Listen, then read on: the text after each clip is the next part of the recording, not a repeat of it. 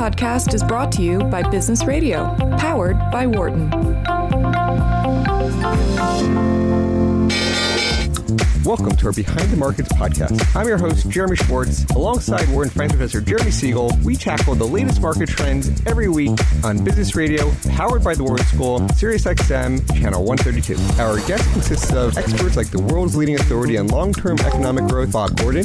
We will continue to see jobs created rather than destroyed. Former chair of the Federal Reserve, Janet Yellen. I mean, I don't think either of us ever expected that we would live through a financial crisis. Or even the head of the Digital India Foundation, Arvind Gupta. The reason that people are talking about India is massive digitization and financial inclusion that we have done over the last couple of years. Enjoy this week's show.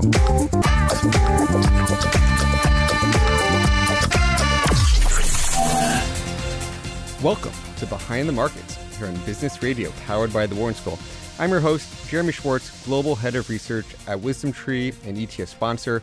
My co host, Wharton Finance Professor Jeremy Siegel, author of Stocks for Long Run, is off today. Uh, please note, I'm a registered representative for Foreside Fund Services. Discussion is not tied to the offer of investment products, and the views of our guests are their own and not those of WisdomTree's affiliates. We've got one guest studio, one guest in the studio with us for the hour today, Tom Desmond, Chief Financial Officer at a company called Ally Invest. Now, Ally Invest is an online securities broker, a wealth management company, and a subsidiary of Ally Financial. Tom is responsible for overseeing the company's finance, accounting, reporting, and strategic development activities. Um, WisdomTree Asset Management uh, actually does pay Ally investment compensation connection with our funds trading commission free on their platform. You know, today's discussion and any related commission-free arrangement should not be considered a recommendation to use Ally Invest or endorsement by WisdomTree of Ally Invest. Uh, investors should determine an appropriate brokerage firm after careful considerations. With all that out of the way, Tom, welcome to the studio. Jeremy, thank you for having me. Excited to be here. So you came in from Charlotte, uh, Charlotte today. Um, tell us a little bit about uh, yourself before we get into your role at Ally. Maybe sort of tell our listeners how you got to Ally, some of your, your, your background. Sure. My background going all the way back, I guess I started my career uh, at a company called Morningstar when Morningstar uh, was a startup. They're a financial research firm. And I spent about 10 years as an investment banker and venture capital at Robert Baird and Company. And I started a company called TradeKing, which was an online broker with a group of friends. And they had built uh, an earlier online break, uh, brokerage for Quick and Reilly, which is one of the uh, um, original discount uh, online discount brokers.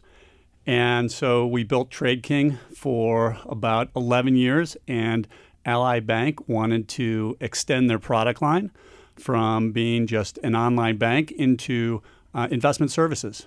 And so they brought they bought TradeKing in 2016, and we rebranded the company Ally Invest. And we've got two uh, primary businesses. One is an online brokerage, and the second is a digital advisor, often called a robo advisor. And so, if you look at our suite of pro- products across Ally, we've got um, leading online savings accounts where we pay uh, uh, deposits of uh, uh pay two percent on deposits. And for our online brokerage, we're $4.95 per trade or $3.95 for active traders. And for our digital uh, advisor, for our managed portfolio, it's 30 basis points. So we think uh, an unbeatable combination across all three. Very good. I'm sure we'll drill into a lot of those uh, areas a little bit more detail. Um, maybe you know, just on, on, your personal side too. So, so building a company from scratch, um, but also having this venture capital background. Maybe yeah. sort of talk, talk to us a little bit about your years in, in venture capital at Baird and, and, what that was like. Yeah, it's fun. I, I entered the venture capital industry at a, at a really uh, opportune time. It was 1999, so it was just prior to the crash and we had a new fund, and it actually um, counter to what you may think at first. It actually was good timing because we had a lot of dry powder, and valuations were so high. We ended up just staying on the sidelines when the market crashed. And so we were one of the firms that had some dry powder and made, you know, we're fortunate enough to make some really good investments. Um, and I worked uh, with the firm through a couple of funds um, from 1999 through 2005 when we started TradeKing. And it was interesting for me because uh, I went from one side of the table as an investor uh, to raising capital. uh, with a team of guys that had built an online brokerage before. Uh, one was a friend of mine from college. Uh, I went to the University of Notre Dame, and we had gone together. And so I had known uh, Don and his team for a long time, and uh, decided to jump back into the entrepreneurial side, and uh, you know raise venture capital, and had a really great run from uh, raising capital in 2005, launching the business in 2006, right through the run up to the crisis, and then suddenly the brakes were put on and we went from uh, being really a darling in the industry with with pretty rapid growth to uh, a business environment that just completely uh. And we had interest rates uh, going near to zero. We had uh, investors who typically traded around 40 times a year. Um, trade uh, really just stopped trading, and trading declined to about 13, 14 times a year. Um, and it's since climbed back. So we're, we're, we're uh, our typical client trades call it 18 to 20 times a year right now, uh, which is higher than most online brokers. Um, but it was through that cycle uh, where we had to retool the business. You know, something really, actually, really interesting happened then. Um, our primary source of revenue at the time was uh, commission from the trades, and so as that declined because our clients were were uh, trading less. Uh, what was interesting, though, is we had a huge influx of clients into the business, and it was principally people from uh, the full service channel who no longer trusted their advisor because they had just lost 50% of their assets and moved over to the self directed channel. And so the online channel had been a rapidly growing channel, but that was a massive push for both us uh, as well as the other online broker dealers. And really, I think, you know, it was a, a, a portend to where we are today, where people continue to join um, the self directed channel, you know, for a lot of reasons, cost being one of them. Um, it's very, it's a lot cheaper. Uh, I, also, the tools are much more powerful today. The information that you can get uh, on our site, as well as others, is just really, really good. So hmm. we just make it easier for people to manage their money. Yeah, you hear a lot about the fintech uh, robo world as you talk about it. So the, you have a set of active traders. It sounds like at the 395 and sort of regular traders 495. But then yep. you have this more fee-based business model and and sort of pushing around portfolio solutions versus whether it's individual stocks or speculating on, on particular segments of the market. How is the adoption of the robo world? How what how have you found that uh, that business? Yeah, I still think we're in, call it the second inning of that game, but the adoption has been pretty good. It's a really great product that we're really excited about. For your listeners uh, who aren't familiar with it, it you know on on the online brokerage platform, you can buy uh, and sell whatever securities you want, typically stocks, ETFs, mutual mutual funds. But on the robo advisor side, what we're doing is offering a product for people who want a diversified portfolio but want somebody to manage it for them. And so you will come to allyinvest.com, you'll go to the managed portfolio, and you'll take a risk tolerance questionnaire. We'll assess your risk tolerance, your time horizon in the market, and we'll re- recommend a portfolio of ETFs. And we'll base that recommendation on how we assess your risk tolerance and how long you're going to be in the market. And we'll, we'll um, suggest a portfolio that's anywhere from 20% equity, 80% fixed income on the conservative side, all the way to 95% equity to 5% fixed income on the more aggressive side. So, how many qu- questions are a part of that? Do people feel like they say, "I know I just want a diversified equity package," and they say, "Hey, give me that," or they have to really go through this risk questionnaire yeah. to really figure that out? Well, you know, and it's it's it's a process that we've really tested, but it's it's only a question, so you can get to okay. the answers pretty quickly. Yeah. Um, and so how so only the second inning um, means you're still a long way ahead. Is that do you are you trying to convert the existing you know just commission people to that is that one of the big initiatives or is it really are you see a lot of stuff online going to your financial robos and then you're going really after the marketing to them Yeah, for us, it, it's a product. Some of our clients in the online brokerage are also opening up an account at the uh, digital advisor managed portfolio. It's a lot of new customers. Um, How do you about, brand it? What's the branding of the digital robo? Is it? It's it's Ally Invest Managed Portfolio. Ally Invest Managed Portfolio. Ally Invest Managed Portfolio. About 55% of our customers there are millennials, so that's a little bit different. Actually, on the online brokerage side, about 45% um, are millennials and about 30% are uh, baby boomers. On the managed portfolio, it's, it's an even greater concentration of millennials, uh, and baby boomers are about 20%. If you, if you look at it, though, from an asset concentration, though, um, baby boomers have more assets. Sure. And so their portfolios are bigger. So they make up a larger percentage of our portfolio from an asset point of view. And so, so you mentioned the trading frequency really um, went down during the crisis and then sort of is only slowly rebounding. I mean, how do you, is it just people paralyzed? They get out and they don't come back in? Is it, they just are, is it in a way that they're just sticking with their, they're sort of riding their losers and they don't want to realize that loss? Um, you know, um, it's a, it's a great question. I think the answer is around everybody's favorite topic today, which is volatility and there was just a higher normalized uh, degree of volatility prior to the crisis. Volatility averaged historically around the VIX at around 18. Uh, from 2010, I think, to 2016, 17, it was much lower, ranging from you know somewhere around the 10 to 12 neighborhood. And, you know, we're back to that 18, I think it was 23, 24 today. And so there's just something for people to trade around. And when there was the Fed intervention, the markets were a lot calmer. So there isn't as much to trade around. And so I think that's a big driver. Um, I, and I do think fear is actually a driver. We've actually done a bunch of surveying of our clients. And we, you know, there's some interesting uh, learnings that have come out of that. So I mentioned millennials being one of uh, our larger customer sets.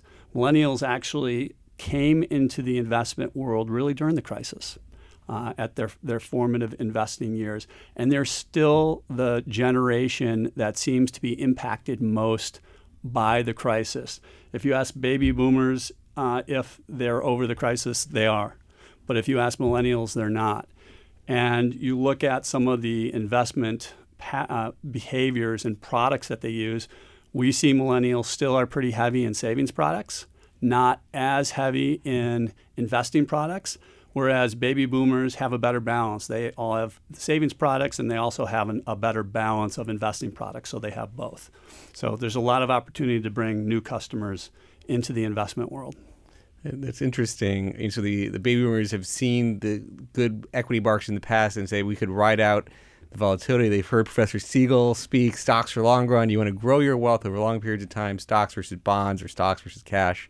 Um, although now you're actually getting some return on cash for the first time in, Correct. in a decade. So you're actually starting to get some some cash returns. Correct. Um, uh, but what, so how do you reach out to the millennials to say you don't just need cash? Or are you fine with having cash? Yeah, no, we think it's a process of education, and we think you need to have both. You need to have a rainy day fund uh, to provide for you uh, during that rainy day. But the lesson that we always learn when we look at historical data is you need to invest for the long term. You need to get in early. You need to have some longevity. And importantly, you need to have stamina too, meaning you go through periods like we're going through right now you need to stick it out for the long term. If you look at all the numbers and have an average 8% return versus, you know, an average couple percent return on a money market, you know, that retirement fund is going to build uh, much more rapidly with the um, uh, 8% return in a diversified fixed income and equity portfolio. Now, one of the knocks on robos from people like going to the robos and this is this comes from like a lot of the financial advisor community or you know when you think about the roles the financial advisors play i mean i think a lot of times one of their big value adds is just counseling sort of psychologists right. to their clients and keeping them there through this tough times and the volatility. And and there was a sense that people just sign online and they're going to have the worst behavioral biases they're going to pull money at the wrong time. Do you see evidence of that through your client base? Is it is it very tr- trend following and and and I'm uh, interesting to contrast the behavior at the robo versus your general Yeah, we and Non- we can, a- and I do take a look at that data, and, and and what we've seen so far is we haven't seen people be too reactionary. I mean, if you look at if you look at the past couple of years, actually, our customers have been very engaged. We've had, in fact, this year we've had some of our most active months with respect to new account openings, so new clients coming to the firm, as well as trading activity. And an interesting statistic if you look at, at the past couple of years, we had in January of 2017, our average customer on the online brokerage side held about 25% of their portfolio in cash. That declined steadily as people put more money to work and bottomed in about September of this year at 17%. And over the past two months, it's ticked up to 18%. So it's kind of flattened out to people maybe uh, starting to become more conservative. You know, if I look at the managed portfolio side, we have this core portfolio. Depending on your asset allocation, if I look at the three different, three middle sectors of, of allocation, which would be a moderate portfolio, 40% equity, 60% fixed income, or a moderate growth, which would be flipped 60% equity, 40% uh, fixed income, and uh, aggressive growth or growth oriented, which would be 80% equity, 20% fixed income. They've pre- they've stayed pretty uh, steady, and they're fairly equally distributed among those three. So we haven't seen too many shifts. We've we've seen so far people sticking to their knitting. Let me just reintroduce our guest here. I'm Jeremy Schwartz. We're talking to Tom Desmond, Chief Financial Officer at Ally Invest, about his platform, which is a combination of security, um, tr- transaction commission generating uh, just clients as well as this robo model. Um, but maybe Tom, talk a little bit more about Ally as the firm, the bank combined with this investment operation, and, and sort of when you joined them. Talk about the sort of full service offering from the bank to the invest. How does that all fit together? Sure, sure. So really, the idea with Ally Financial and Ally, which is the parent of Ally Bank, buying the our predecessor firm, uh, which was called TradeKing, was to complement the banking pro- the online banking products of Ally Bank. So Ally Bank is very well known as a digital bank. It you know generally pays uh, among the most competitive uh, rates for savings accounts as well as CDs. So today, for example, if you deposit your savings at Ally Bank, uh, Ally will pay you 2%, which is pretty remarkable in this world where many of the big banks are paying uh, next to nothing or zero. How do they get away with zero when the Fed's been hiking to two? Uh, deposit beta has been really low. Deposit beta being the amount that the uh, bank shares with their customer. So it's just been low because we are coming off this long string where short term interest rates have been very close to zero. And so there really wasn't They're, anything they're to used pay. to not worrying about it. They didn't worry about it. They kept it in a checking account, and you didn't worry that you could get more in a savings account, or Yeah. you kept it in a savings account, or or now money markets are actually starting to return something. Right. But you're right. It's kind of egregious when you think about it. Your money's earning zero when you could move to Ally and you could be you could be moving uh, earning two percent on your capital. And so really the idea was that's such a tremendous value. We have customers here. Let's extend our product set into the investment services world. Uh, for that online consumer. And so uh, they did that through our online trading platform as well as our robo advisor. So, what is the the profile of Ally Bank? Like how, and and sort of the history of Ally. May, people may not know the full history of how Ally Bank got started, and so the full corporate history there. Yeah, it's a ve- it's a pretty interesting corporate history too. So Ally is formerly the GMAC, which is the auto loan uh, division of General Motors, and it was rebranded as Ally, and um, Ally started Ally Bank, and the idea was to use the the deposit funds to uh, fund and support the auto loan bus- uh, business. And how how how would you describe autos today? I mean, is that and that's people for the economy. People worry a little bit about. You know, where are we in the cycle? That you know, as the Fed's been hiking rates, people worry there's going to be delinquencies. I mean, I know that's not your prime focus at Ally Invest, but since you got the parent company involved in that, any any quick Right. commentary on that? Right. Yeah, not my area of expertise, but so far as a company, we haven't seen much in the way of delinquencies. And Uh, we haven't seen much with respect to a fall off in demand for auto loans. Rates still are historically low, and the uh, auto loans have ticked up, but it hasn't had a material impact on the wallet for the consumer. And so we haven't felt that yet. And um, and so far, so far, so good. When you think about like a one percent rise in in interest rates, like what do you think that translates to on a standard auto loan? Yeah, good question. So a one percent rise in in an auto loan would translate to about twenty or thirty dollars in a monthly bill for a consumer. So while that's certainly something, it hasn't been uh, much, too much to uh, mitigate demand so far. Yeah, that'll be an, an interesting thing to keep keep tabs on. Absolutely. So when you think about sort of the cross opportunities between the the, the car servicing, like how, how, do you how do you think about that being a full package? Like how do you, how do you try to tap into that client base? Well, what's interesting for us right now is the, the focus is really trying to provide a full suite of products for uh, the Ally banking customer and the Ally Invest customer, where they'll have both a bank account as well as an investment account. And for those that choose to have their money managed uh, through our robo advisor Ally Invest through the managed portfolio, um, you can have that full suite of products really at what we think is an unbeatable price. We'll pay you 2% on your money in a savings account. We'll charge you only $4.95 or $3.95 for the online brokerage or 30 basis points for a managed portfolio. Really, that's the focus today, but we also have credit card, we also have home mortgage. All of these are direct to the consumer. So it's like a real becoming a financial supermarket, really everything you could think yes. you have there.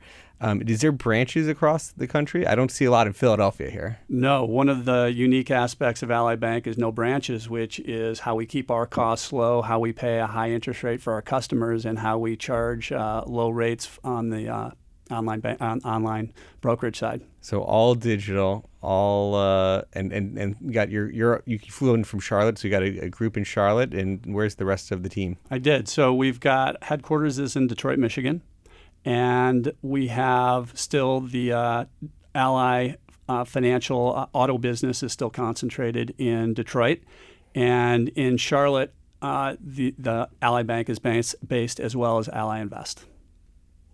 And how big is the overall company in terms of people and? About 8,000 people and Fortune 100 company. And uh, yeah, it's a, it's a large organization. And from and for your your investment side, the the uh, the invest side is that what what what what about that? For group? the invest side, we've got close to 300 people, and we've actually got offices in Charlotte as well as a small office in Fort Lauderdale, Florida. I grew up down in Florida, good place to be. I can't uh, can't blame that group there. What what when you think about I mean, you came from a small start uh, you know startup organization coming from the Baird Venture Capital to the you know being an entrepreneur to now joining Ally. Talk about that transition. I mean, what was it like joining from a, a startup that you created to to the bigger big organization?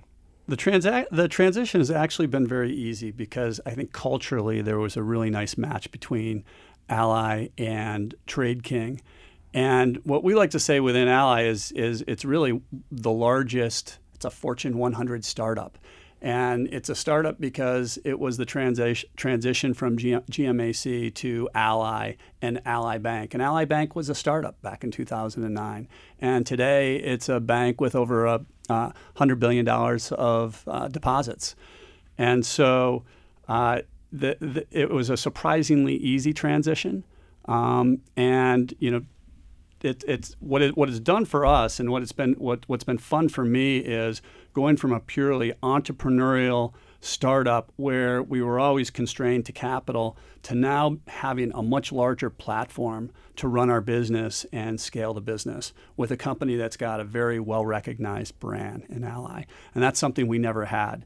As part of TradeKing, we used to say we were very good. Once somebody was shopping for an online brokerage, we were very good at getting being on the shopping list. So we'd be one of the five or six companies that people would look for if they were going to do research. But with Ally Bank and Ally Invest, we now have a brand name uh, to sell the uh, our services. Well, any lessons from this from the crisis? So you, you know you've got you're building a team. It's, it's a startup. Um, I mean, what any any management corporate lessons you took personally from how struggling from as a startup through a crisis? Yeah, so going from the crisis, we went from I had mentioned earlier, went from pretty rapid growth from 2006 uh, through the end of 2008 into 2009. And then we went into a transition where we just exercise a whole different set of management muscles from, you know, what was hyper growth into trying to manage a business and figure out a new business model. And really, you know, the lesson to me is it always boils down to people. And you have to build a good team. You have to keep the team fresh. Um, you've got to be willing to give people responsibility. Um, and it, and it, it's really something that, that the same type of philosophy that Ally has. It's, it's customer first, uh, but it's also uh, realizes that you're only as good as your people. So it's, it's also employee first. How do you keep that team together when, uh, when the times are tough? Well, you keep that team together by, by working hard and keeping your, your eye on the prize and treating people right, you know, treating people well. Very good. Um, it's sort of interesting. You have a real insight across clients and sentiment and investor psychology. And, and we're sort of talking a little bit about just the demographic makeup of your client base, since we're millennials versus baby boomers. But maybe w- when you think about what are people coming to Ally to solve for, um, talk a little bit about their different goals and, and, and what, what you think what you think people are trying to achieve. Yeah, so the generations have different reasons to invest. And some of it may, may seem obvious, but then it does really translate into also how they invest. So, baby boomers, for example, uh, are generally will, will hold more cash and more fixed income. And while retirement is the number one reason to invest across all generations, for baby boomers, they also are investing for more near term needs as well, such as healthcare uh, or vacations whereas millennials will focus more on longer term items such as uh, saving for a home, saving for a car, saving for education for their children. Um, one thing that I will say, though, that is common across all generations is the anxiety to invest. Hmm. So we've done some surveys, and about two thirds of Americans are scared of the investment process and of the markets. And 50% are scared because they feel like they may make a mistake. 25% are scared because they feel like they don't have enough money. Uh, 30% of those don't trust uh, their advisor. And really, in the end, I think the one lesson that we always come back to, which I mentioned earlier, is you need to have longevity and you need to have stamina because if you invest for a longer period, a long enough period of time, you're going to make up for some of the volatility like we're seeing today, and you're going to, you know, generate superior returns over time. So how can you help them manage that behavior? So like the sort of studies on time in the market, you know, and and and not encouraging them to overtrade and stay invested? Like, what do you have a behavioral finance initiative and education? What what's that program look like? Yeah, it's a it's a great question, and it's something we talk about in the office every day. You know, so today we have an education center. Uh, where we have material that talks about this. We have webinars that we do with our investors that we talk about what's going on in the market, but also the importance of discipline in the market. And we have emails that go out uh, that discuss all of that. But I think that is one of the um, most difficult behaviors to manage because it does get scary when you see drops like this week.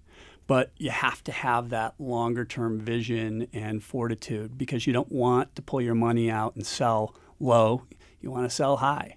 Even when, but when, when it gets low, you know, that's when the heat is turned up and you just want to get out of that kitchen. Do you do you guys have a big content team? Like how many people producing time, you know, content that is is focused on this area for this behavioral management and yeah, so we have we have an education team.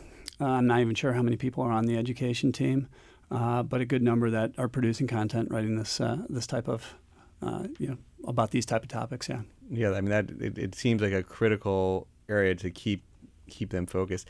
Um, when you when you think about that, you made a comment about trusting their advisor, sort of lack of trust, and that's partly what's getting either the robo advisor, the sort of do it yourself type. Um, any other service? When you think about the people talk about the the combination of robo and advisors, like Right. do, you- do you think you need a human touch within just the online? Yeah, so for our target market, really is the customer that has assets up to about a million dollars. So investable assets up to about a million dollars. Because the products that we provide are the same products that those customers are going to get at a larger full, service wirehouse. You can buy your own, make develop your own portfolio by buying and selling stocks, ETFs, mutual funds, fixed incomes, or you can uh, invest in our managed portfolio. And that managed portfolio product is really the same type of product you would get at a full service registered investment advisor office. Um, what we don't have is the person that's sitting there. But the difference is you're doing it yourself, you're paying 30 basis points as opposed to paying a full percentage point to an advisor.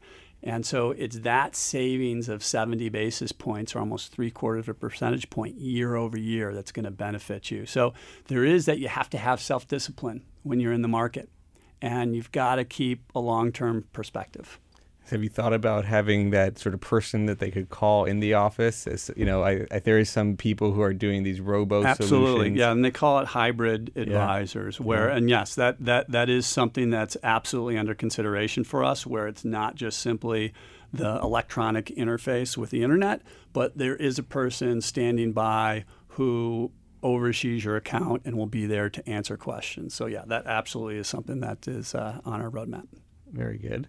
Um, across the other insights across the demographics things, any other insights between differences baby boomers and millennials about how they're investing or the psychology amongst that, that group? You know, a lot of them they they'd invest. There, there are some interesting factoids. It, today, you can't get away from investing in the FANG stocks. So, Facebook, Amazon, Apple, Netflix, Netflix, and Google. And if we look over the past four quarters, Amazon's the most highly traded stock that we have on our platform. And it's also the most actively traded stock across generations. Um, and FANGs are the FANG stocks are one of the more popular stocks across each of those generations, regardless. Though I will say millennials trade them about um, you know somewhere 25, 30 percent more than baby boomers. But overall, they make up not quite 10 percent of the trading activity uh, of our of our platform. I think it's closer to eight percent. You'll also see differences in industry. Uh, if you look at how millennials invest versus how baby boomers invest, so baby boomers will be more heavily concentrated in some of the more traditional industry sectors, such as financial services, manufacturing, retail, transportation. Whereas millennials, on the other hand, will be a little heavier in technology um, or the environment, energy related stocks, uh, biotech, healthcare, uh, things that they know. And is there trends in, um, you know, I'm interested in the ETF industry clearly. Yes. Um, is how how would you say the adoption of ETFs have been on the platform and, and sort of generally speaking? Yeah, the adoption of ETFs has been pretty good. And one of the things Jeremy probably won't tell you, but I can tell you, is we did launch in August a commission free ETF platform, which means you can come and we won't charge you if you invest in one of the ETFs that's on this particular uh, platform, that we will not charge you a commission for that. And we've got somewhere north of 80 WisdomTree ETFs that are part of that. And the adoption has been good and it's growing. And you know, it's a simple reason because ETF can provide some nice diversification for a low price, and it's uh, uh, you know similar to a mutual fund but cheaper, and with better liquidity. That's a good uh, good way of describing it. It is basket. It's a wrapper, um, and uh, you just got to create good investment strategy within them. Um, on your robo, is it combination of ETFs and funds, or is it? Uh, Yeah, so really good question. So our managed portfolio is strictly ETFs. So each portfolio is made up of nine ETFs, And the purpose is to create broad diversification across asset class, broad diversica- diversification across geography, uh, as well as uh, type of stock. So large cap uh, versus small cap, for example. And so there's nine ETFs made up of both fixed income, uh, equity, uh, and inter- international based ETFs. Uh, we're, we're talking with um, Tom Desmond, who's the CFO at Ally Invest, about the, the platform that they have there. And you know, it's interesting on in this robo managed portfolio world. There's definitely a lot of competition. We're not going Right. to call anyone out by name. So, but there's a lot of different mindsets on how people build these managed portfolios. Some try to seem to get criticized as having big cash balances. Some people use proprietary products.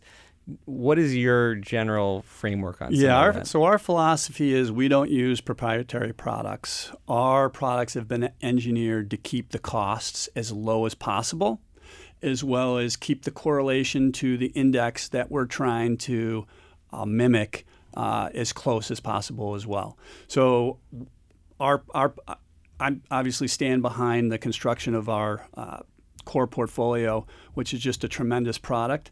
And there's others out there who who will try and um, extract uh, uh, value through, I guess, higher cash percentages. So in, in ours, for example, we generally keep cash at two percent. We think that people who come to a managed portfolio want their capital invested. So it's to us, it's all about the asset allocation. It's not about having this buffer in cash. If somebody wanted to hold cash, they could hold it in their bank account. We do have some competitors that will keep anywhere from five to twenty-five percent in cash, and they'll charge you a lower fee. We charge thirty basis points. They'll charge lower than that. But on the on the other hand, they're making money on the back end from holding that cash and loaning that cash out uh, on the back end. Yeah, and the proprietary products. There's some definitely some interesting packages there. Um, but yeah, clearly not- some of our larger competitors like Fidelity and Schwab have their own ETFs, and so Yeah. they're investing in their own ETFs, whereas we're just completely independent. We're trying to invest in the best ETF for our clients. Very good. Um, we and we talked a little bit about the sort of coming from sort of TradeKing's to be this startup. Uh, any other lessons um, from from your background um, before before TradeKing's at, at sort of venture capital side? Um, it was sort of interesting times coming from the crisis. Any personal experiences, stories you thought could be useful to share with our, our listeners? Yeah, no, I should have come in. I, should have come in with some stories uh, on top of mind. I, I, I think really, you know, it's it's the story of my investment career, which is to have perseverance. And you know, w- one of my one of my all time favorite stories is, um, you know, I had had dinner when I was an investment banker with uh, with a good friend of my family, and and and he was a uh, uh, recruiter, an executive consultant, and, and the night before he had had dinner with Jack Welch and his son, and he told me this story at dinner, which has always stuck with me, and which is simply as as they were ending dinner, he looked over at, at Jack Welch and said, you know, Jack, could you, if you were going to give one piece of advice to my son, what would you what would that piece of advice be? And jack looked at him and said that's easy son. You got to be ready to work your tail off. And you know for me it's it's just been a story of of you know being very persistent and working very hard. And i think you apply those same lessons to the investment world where you got to get in early and you know we've done a bunch of research around uh, people's uh, perceptions uh, of, of the market. And there is a big fear for people being you know starting off and and starting off uh, their, their investment career. But you got to get in. You got to leap in and you got to stay in and you'll learn and over time that pays dividends. And if you don't know what you're doing you can go in and you can you know you can buy a WisdomTree ETF you can buy an S&P S&P 500 index fund. It's very simple. Just go in um, just get in the market get invested hold it for the long term. Don't think about market timing. Um, and it's sort of interesting on, in terms of talking about the people who want to get into the financial industry. Um, interesting location in Charlotte. What's the sort of team like in terms of the recruiting environment for investment talent, the people types of people you're looking for down there? Yeah, Charlotte actually is a fabulous place for us to have uh, our firm based. It is the second largest concentration of financial professionals outside of New York in the country. So we'll vie back and forth with Chicago, and I think San Francisco is up there as well. But for us, it's tremendous because it's got a fairly young demographic. There are a number of universities which within a two to three hour drive around Charlotte. So it's got a very young demographic with young professionals uh, who are really smart.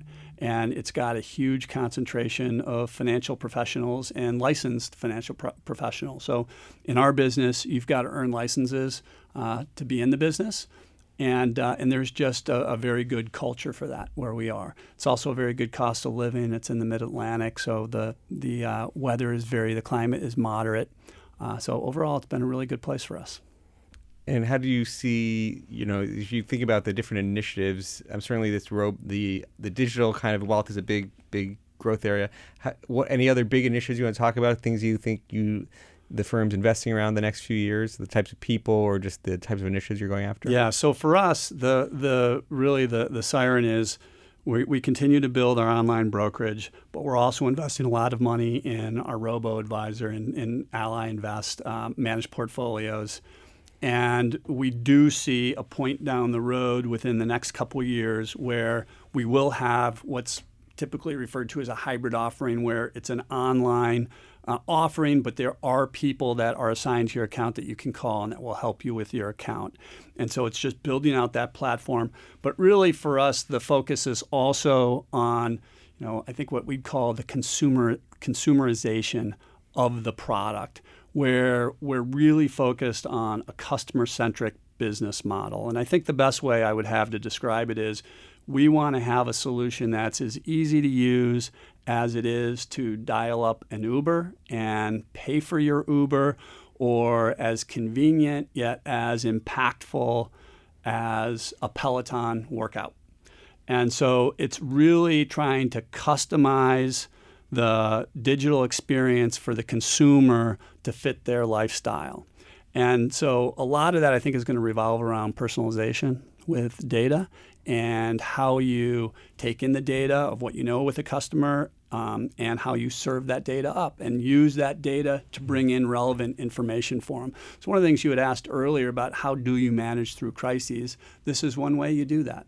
Is you know what the proclivities are of a client and bring them relevant information. We know what their stock holdings are, we know what their portfolios are, we know how old they are, uh, we generally know about their uh, financial situation. And so we can use this data to serve up relevant content for them to help them with their financial journey. I mean, it's interesting. So the I assume you're just talking about the consumerization, and you brought up a lot of the the online.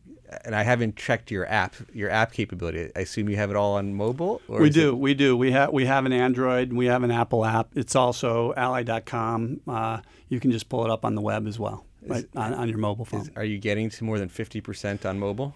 No, we're around 30%. So it's 30% and growing. Yeah. I, I, see sort of the content I was looking at, just even people who read our website and our blog, and that you can't buy anything from us directly. You have to buy on a brokerage platform That's like, right. like at Ally. But right. when people who are consuming our content, it's over, it's like 60% on, on mobile devices, which is interesting. And it's, uh, so it, it, it'll be interesting to see how your app well, for, and... for, our managed portfolio product, where 55% of our customers today are millennials, that really does lend itself to a more mobile experience. And that usage, I think, naturally will always be very high. I also think for the casual trader, it's very easy to trade on your mobile phone. For people who become much more of an active trader, uh, generally like to see bigger screens. Mm. So it's really in that it's like that six monitor setup. Six monitor setup. What you're doing, day trading, the markets. I mean, is that what what part of the commissions is the real active? Um, not too big. Yeah. We don't really have many day traders, but yeah. we do have quite a bit of, of active traders who, yeah. you know, our price point is very good for active traders. Our price point at 395 is very attractive. And so that's a very good price for uh, online traders. So we, we do have that, but our core audience is, you know, it's a much more bro- a broader audience. You know, as I said before, I think our average client trades around 18 to 20 times a year. Interesting. Um, the the technology side is, is sort of interesting. I think one of the critiques for a lot of the online platforms, and, it, and this goes back to like your human advisor versus your robo advisor and the mm-hmm. managed portfolios. People talk about customers acquisition costs being very very hard, you know, and that these a lot of these online tech groups have raised a ton of venture capital money. You came from a venture capital I background. I mean, any commentary on the amount of capital chasing or going after this space? Is is the customer acquisition cost going to be so high for them that they hundreds of millions of dollars of valuations on some of these? Well, given that you're the head of research for WisdomTree, I'm not surprised that you just jumped to really. I think it's the core question. If you're, you know, this is the former VC and me coming out. If you're going to invest really in any consumer online business. The question is, what's your cost of acquisition and what's the lifetime value of that customer? Yeah. And as long as your cost of acquisition is is lower by a certain margin than the lifetime value, it may make economic sense to invest in that company. And and for us, you know, I, it it, it's a pretty it's a more mature market on the online brokerage side. So we understand the mar- online marketing um, metrics and economics of that piece of the business. On the managed portfolio, it's still a very young, immature market, and so it is more expensive. Uh, to find those client, clients. For us, though, and I think that's going to be one of the challenges for the start, the fintech startups in this space, because yes, they are raising a lot of money, but it's very hard to acquire those customers. And so for Ally, the big advantage is we have a breadth of products. We're a direct to consumer online bank, we're an online broker, we have our managed portfolio as a digital wealth manager as well. So we're not just in one piece of this market, one segment of this market, but our client, one client can have multiple accounts across different businesses. So that allows us to keep costs low, but it also allows us to have a bigger uh, share of wallet too. You, you want to take any bragging rights on what you think, like on a multiple basis, the online these sort of standalone robos their see their customer acquisition costs might be compared to yours? Any guesstimates? Is it they're four times more expensive, three times. Oh yeah, I would say they're, they're a few times more expensive. I, we've got a built-in customer base that yeah. we're fortunate enough that we can sell our um, online advisor, our, our digital uh, wealth management products to. Whereas some of the fintech startups just have to go de novo to market and acquire those those clients.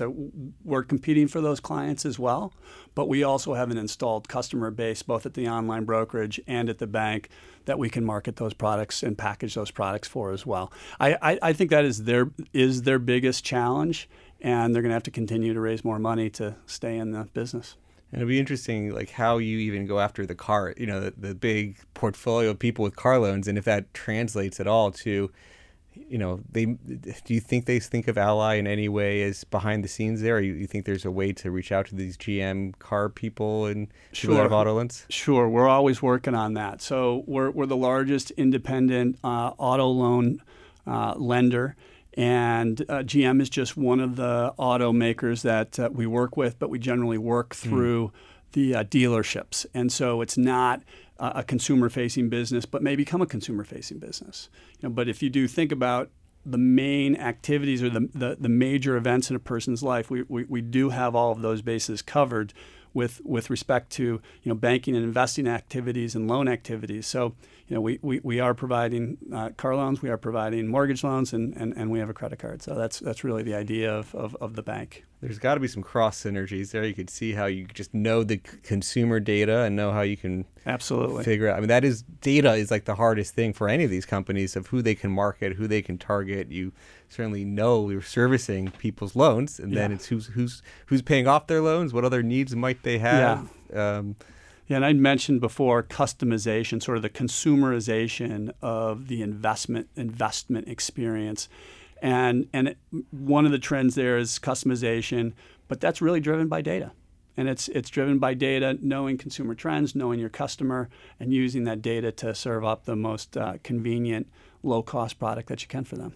Um, sure, you alluded to a little bit the mortgages, and obviously started with with auto loans, and then went into the other financial services. But any um, in, during the crisis, there's all these interest-only mortgages. Um, any commentary just on the housing type of, of loan market? I mean, I know that's not your exact focus, but I'm, I'm curious on. on yeah, that. I don't have much comment on on the housing market. You know, the housing market does focus um, out towards the 10-year uh, point of the yield curve, and refis have have dried up.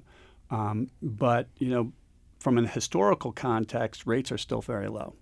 And so it's a business that Ally still likes and just launched a direct to consumer mortgage product. So if you're in the market for a mortgage, go to ally.com and you can look at Ally's mortgage rates, which I think will be as competitive uh, or better than uh, any anyone else out there. So so check that out.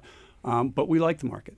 We like it for, for the long term. Now, if people have a account with Ally, do you guys uh, with this invest side, would you give them discounts on the mortgages even further? Yeah, so we, we haven't done that today. What we will do is we will look at cl- closing costs. Okay. But you ask one of the things that we're looking at over the next couple of years, it is packaging that relationship pricing. So somebody who is a customer across the various product lines, giving them a discount on the various products. And I'll I'll tell you as just a consumer myself, you know, if you can make it one of the most processes that are painful is getting a mortgage. Yes. Right? So you know if you put your assets on the thing, just click a button approve. Right.